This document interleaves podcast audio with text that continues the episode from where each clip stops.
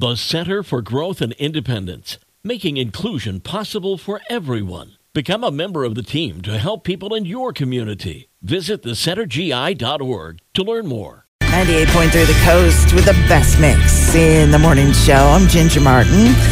I have today's happy headline for you. It is from United Federal Credit Union. We get you. So imagine, imagine being in third grade and already having two books that you wrote become published. Emma Zhao is that third grader. She lives in Jericho, New York, and her two books are called Magic Library and Crystal in the Fairy.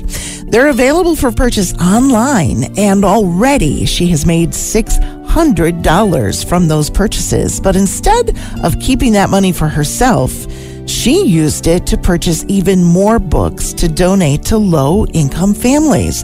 Her goal is to make sure that as many people as possible have access to books, not just not just her books, all books.